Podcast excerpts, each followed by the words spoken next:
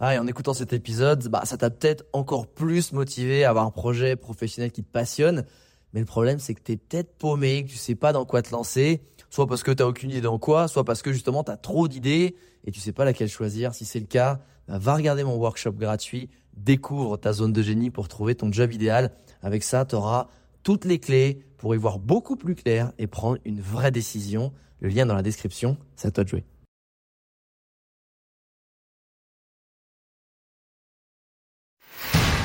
Bienvenue sur Les Entrepoteurs, le podcast à la cool où je te partage les conseils pratiques et concrets pour faire passer ton business au niveau supérieur ou transformer ta passion en métier dans une ambiance de pote entrepreneur. Je m'appelle Alex Viseo, je suis expert en personal branding et en stratégie de création de contenu et mon but ultime avec mes formations sur viseoacademy.com, c'est de t'aider à construire une vie dans laquelle tu t'épanouis grâce à une activité professionnelle et un quotidien qui te correspondent vraiment. Maintenant, place au partage du jour. Salut chers entrepoteurs et chers entrepoteurs, aujourd'hui un pot de sap avec Marie Sanz qui a vraiment fait cette transition de je suis salarié, je surmonte mes peurs pour me lancer en freelance. D'ailleurs, j'ai le grand honneur de l'avoir eu dans la formation Brandéo Impact numéro 3.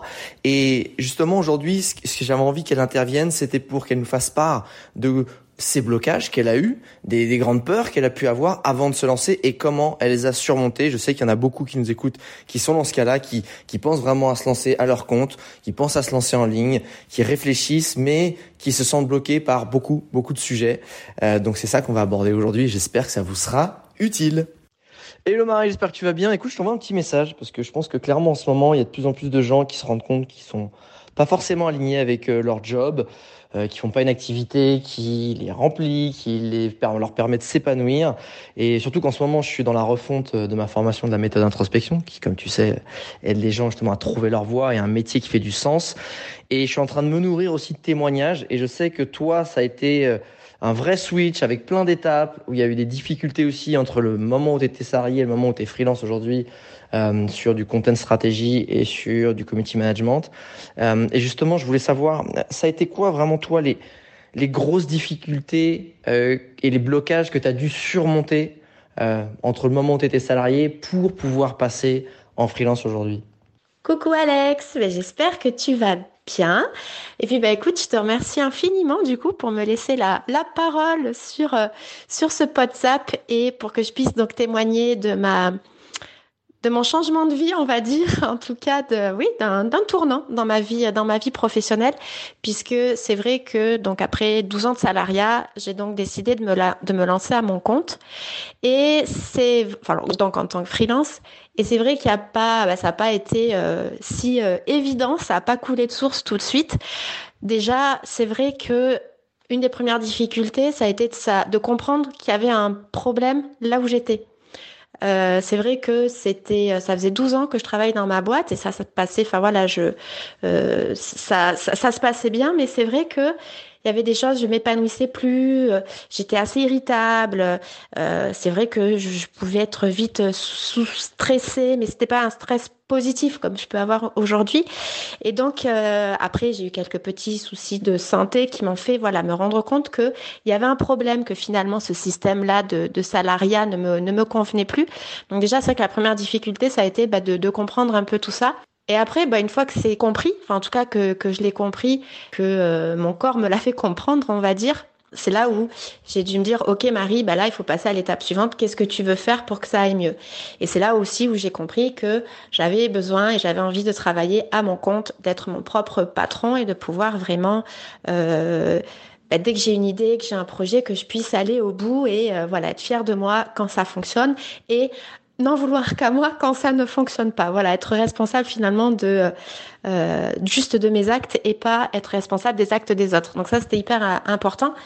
Et du coup, c'est vrai que pareil sur ça, la difficulté, c'était de savoir un petit peu, ben voilà, comment comment on, s'y prend et surtout comment je quitte aussi euh, bah, l'entreprise dans laquelle je suis. Et donc forcément, il y a eu plein de questions qui sont arrivées. C'est aussi bah, euh, comment je vais vivre financièrement. Enfin, je veux dire, on peut pas, peux pas le cacher, l'une des premières raisons qui m'a fait me dire est-ce que je me trompe pas, c'est aussi j'avais un, niveau de vie assez confortable. Et là, je me dis, ok, je pars dans quelque chose. Je sais pas trop dans quoi d'ailleurs. Je savais pas encore vraiment. J'avais des idées, mais je savais toujours pas dans quoi j'allais partir. Je savais juste qu'il fallait que je quitte ce métier et d'être salarié. Et après, c'est voilà, comment je vais vivre euh, financièrement. Euh, C'était euh, qu'est-ce que je vais faire comme métier aussi, et est-ce que je vais être légitime pour le faire? Enfin, peut-être un petit peu classique, mais c'est vrai que tout ce syndrome d'imposteur et nos croyances limitantes, enfin, là, elles étaient vraiment au maximum du maximum euh, quand j'ai décidé de de sauter de sauter le pas. Donc euh, voilà, c'est vrai que donc principalement les difficultés, ça a été donc, pour résumer, parce que je parle toujours beaucoup, c'était donc effectivement déjà d'avoir compris que ce système-là n'allait pas et de comprendre euh, ce que je voulais en tout cas comme autre système, c'était de savoir ben, comment finalement j'allais quitter mon, mon, ancienne vie professionnelle entre guillemets euh, sans avoir non plus trop de, de risques financiers, sans avoir euh, voilà être sûr que je me que je me trompais pas. Et après c'était ben, de trouver ce que je voulais faire et est-ce que euh, j'étais légitime dans ce que j'allais faire et ça, voilà, c'était euh, les principales difficultés euh, que j'ai euh, que j'ai rencontrées pour passer du coup du salariat au freelance. Bah écoute, merci beaucoup Marie pour ce petit récap. Justement, bah, la question naturelle qui vient, c'est qu'est-ce que Qu'est-ce que tu as mis en place pour justement surmonter ces blocages, trouver ces réponses, que ce soit ce que tu veux faire, que ça te convienne C'est qu'est-ce qui s'est passé C'est ça a été quoi la, la strat? Oui, alors maintenant parlons effectivement de la strat, du coup de ce que j'ai mis en place euh, face à ces difficultés et ces blocages.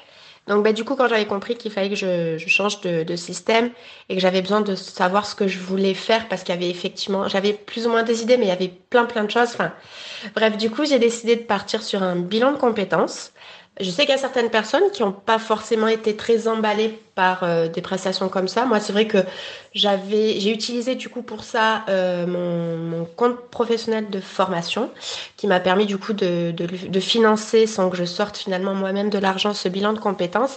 Et j'en étais assez contente parce que déjà il y avait eu aussi un, un petit peu comme tu le fais dans Brandéo Impact en fait dans la phase d'introspection qui est euh, hyper intéressante. Et là j'avais un petit peu aussi cette euh, cet exercice où les gens euh, devaient aussi me dire voilà ce qu'ils pensaient de moi, etc. Parce que c'est vrai que souvent nous on est on a la tête dans le guidon, on n'est pas sûr de soi, on sait pas trop, et c'est vrai qu'un regard externe c'est vraiment euh, très euh, très intéressant de savoir euh, bah, où sont où peuvent être nos points forts et nos points faibles également. Et en fait c'est vrai que cette première partie déjà ça m'a permis déjà de reprendre confiance en moi. Donc ça, sur tout ce qui est syndrome d'imposteur et tout ça, c'est déjà pas mal. Et aussi de guider un petit peu plus euh, la, discussion vers euh, finalement mes futures euh, futures missions. Donc voilà, j'ai été très bien accompagnée sur ce bilan de compétences et c'est vrai que quand les métiers qui sont sortis, j'en ai vu, voilà, ça a été effectivement une évidence. Et effectivement, le premier c'était community manager et je savais que je voulais travailler dans tout ce qui était marketing digital. Donc voilà, ça avait tout son sens parce que c'est vrai que j'avais fait aussi moi une formation en marketing digital avant d'être parce qu'en fait pendant 12 ans j'étais dans de la vente. Donc voilà, du coup, pour tout ça, c'était, euh, je savais quoi faire déjà. Et alors après, effectivement, il y avait la question de, euh, bon ben, est-ce que je vais pas manquer? Comment je vais lancer tout ça? Comment je vais quitter l'entreprise? Comment je vais valider que je me trompe pas? Pour la peur du manque, déjà, moi, la première chose que j'ai faite, c'est d'en avoir ben, parlé à mes proches, à mon entourage, leur expliquer ma démarche. Euh, alors c'est vrai que il y a des personnes qui m'ont encouragé tout de suite, euh, des amis qui m'ont dit voilà tu n'es pas bien, donc euh, c'est pas le but non plus. On n'est pas là pour souffrir éternellement dans sa vie professionnelle. Hein. On passe 80% de son temps euh, au niveau de son travail, donc c'est bien de pouvoir effectivement s'épanouir par rapport à ça également avec mon conjoint. Je savais qu'il pouvait être là en, cas de coup dur. J'en ai aussi parlé à mes parents qui ont un regard un petit peu différent forcément parce que quitter un CDI pour aller dans l'aventure du freelance, ça fait peur. Mais en tout cas, j'en ai parlé. Ils étaient en phase. J'étais pas en j'étais pas en train de me battre aussi contre contre mes proches et je savais aussi que en cas de coup dur, voilà, ils étaient là. Et après, euh, ce que j'ai fait aussi, alors ça peut paraître bête, mais c'est vrai qu'au départ, je l'avais forcément eu. Et c'est une amie qui m'a dit, ben, pose, un, prends un bon fichier Excel qui va bien et pose. Peut-être que déjà les gens le font pour euh, gérer leurs finances, mais c'est vrai que moi sur ça, c'est pour ça peut-être aussi que j'avais peur de manquer, j'étais pas très assidue, on va dire. Et donc j'ai pris un fichier Excel et j'ai posé toutes mes entrées et toutes mes dépenses. Et surtout, j'ai regardé mes dépenses, celles que je pouvais aussi diminuer, parce que je ne le cache pas, que euh, j'aime bien prendre soin de moi, euh, je voyage pas mal aussi. Et c'est vrai que je m'étais dit, ok, là à un moment donné, j'ai vraiment été dans une vision très pessimiste en fonction de qu'est-ce que je pourrais rentrer dans ma nouvelle mission. Si je devais avoir un chômage, vraiment la simulation la plus pessimiste, voilà, de voir en gros, euh, ben voilà, si j'avais une, une couverture financière qui me permettait de, de pouvoir lancer on va dire, cette nouvelle vie entrepreneuriale. Et après, ce que j'ai fait, c'est que je me suis dit, OK, je vais faire un, un pseudo mi-temps entre, enfin pour vérifier que le projet il tient la route. J'avais aussi vraiment, je je pouvais pas partir tête baissée. J'avais encore quand même des doutes, toujours ce syndrome de l'imposteur qui était toujours là, qui est même encore là, hein, pour être honnête. Mais du coup, ce que j'ai fait, c'est que euh, j'avais beaucoup de de congés euh, dans par rapport à mon ma vie salariée, et donc je me suis mis sur un comme un mi-temps. Hein. C'était pas vraiment un mi-temps, mais on va dire un 80%, 20%.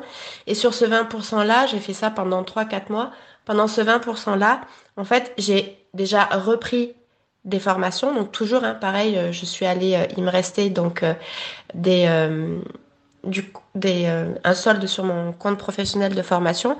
Donc j'ai pu reprendre des formations parce que donc je savais maintenant que c'était vraiment dans tout ce qui était community management, marketing digital. J'avais déjà les bases parce que initialement c'était ma formation, mais j'ai pu reprendre tout ça. Et surtout, j'ai pu commencer à avoir de premières prestations et aussi à me confronter vraiment, en fait, à aller dans le réseau. C'est-à-dire, j'ai commencé vraiment à me rapprocher de personnes qui faisaient comme moi. Je suis allée dans des clubs d'affaires, dans des réseaux d'affaires.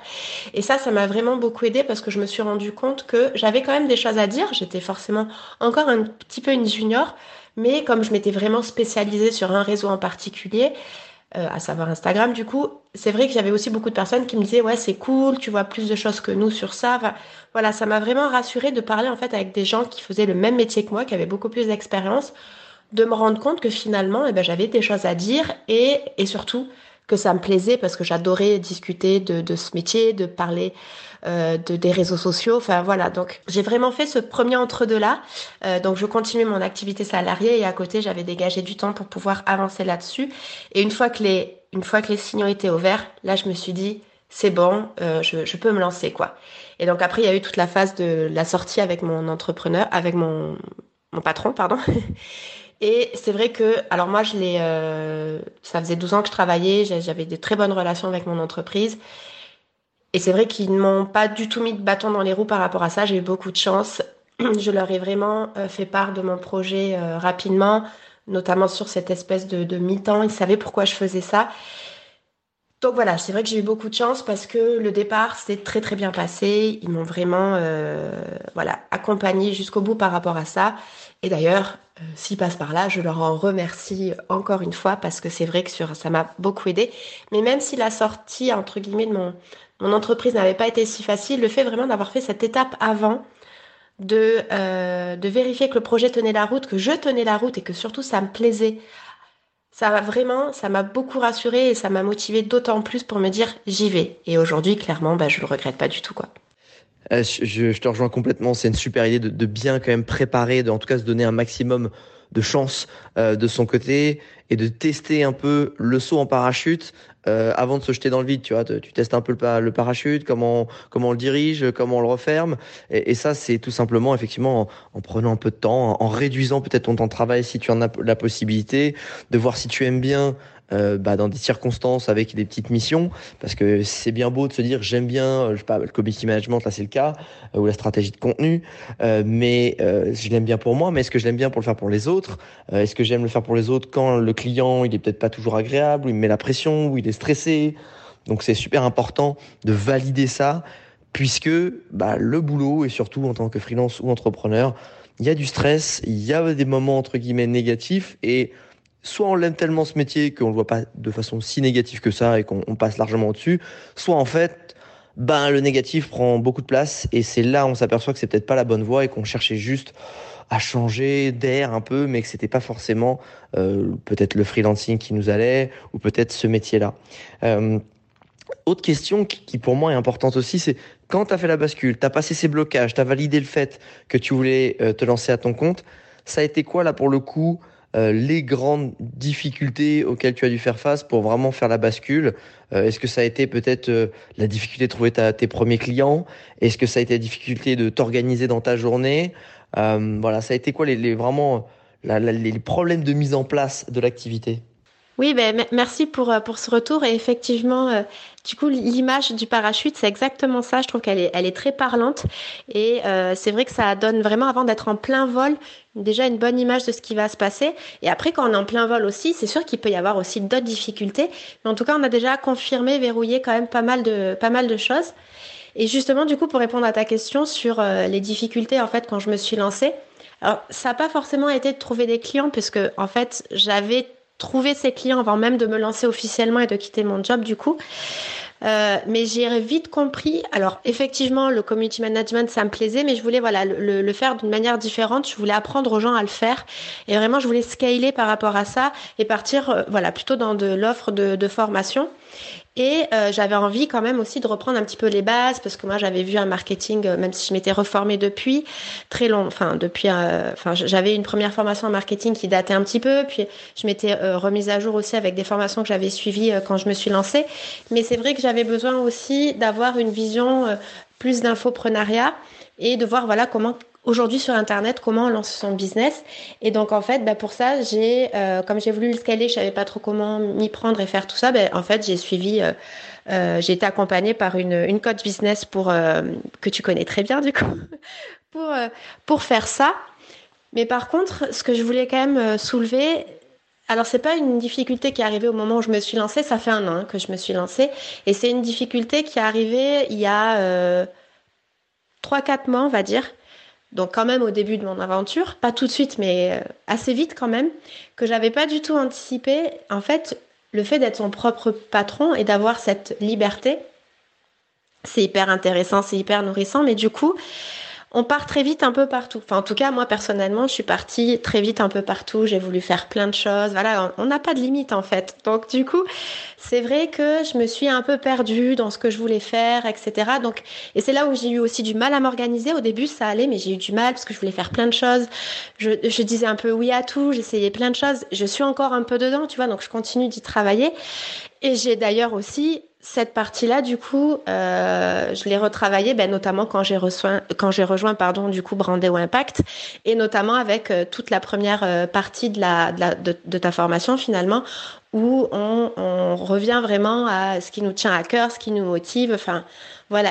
En fait, mon, mon ikigai, clairement, quand j'ai fait l'ikigai, c'est vrai que c'est ce qui m'a vraiment permis de recentrer sur ce que je voulais. Parce que voilà, c'est vrai que la difficulté, c'est que moi, j'ai tendance à aller un peu partout, à vouloir faire plein de choses, et c'est peut-être là où, euh, euh, voilà, il faut que j'apprenne à me canaliser, à bien organiser mes journées en fonction de ma priorité. C'est quoi ma priorité pour cette année? C'est ça, ok, je me focus là-dessus, et je verrai voilà, j'ai pas, j'ai pas prévu de ne plus être entrepreneur, entrepreneur demain. S'il faut, je le remettrai à l'année prochaine. D'ici là, le contexte aura peut-être changé, mes envies aussi. Donc voilà. Mais c'est vrai que ça a été une difficulté sur euh, le fait de vouloir aller un peu partout et euh, que j'avais pas forcément euh, anticipé. Mais voilà, en tout cas, grâce à la première partie de Brandé au Impact, j'ai réussi quand même à me refocuser sur, sur ce que je voulais et ça, c'est chouette.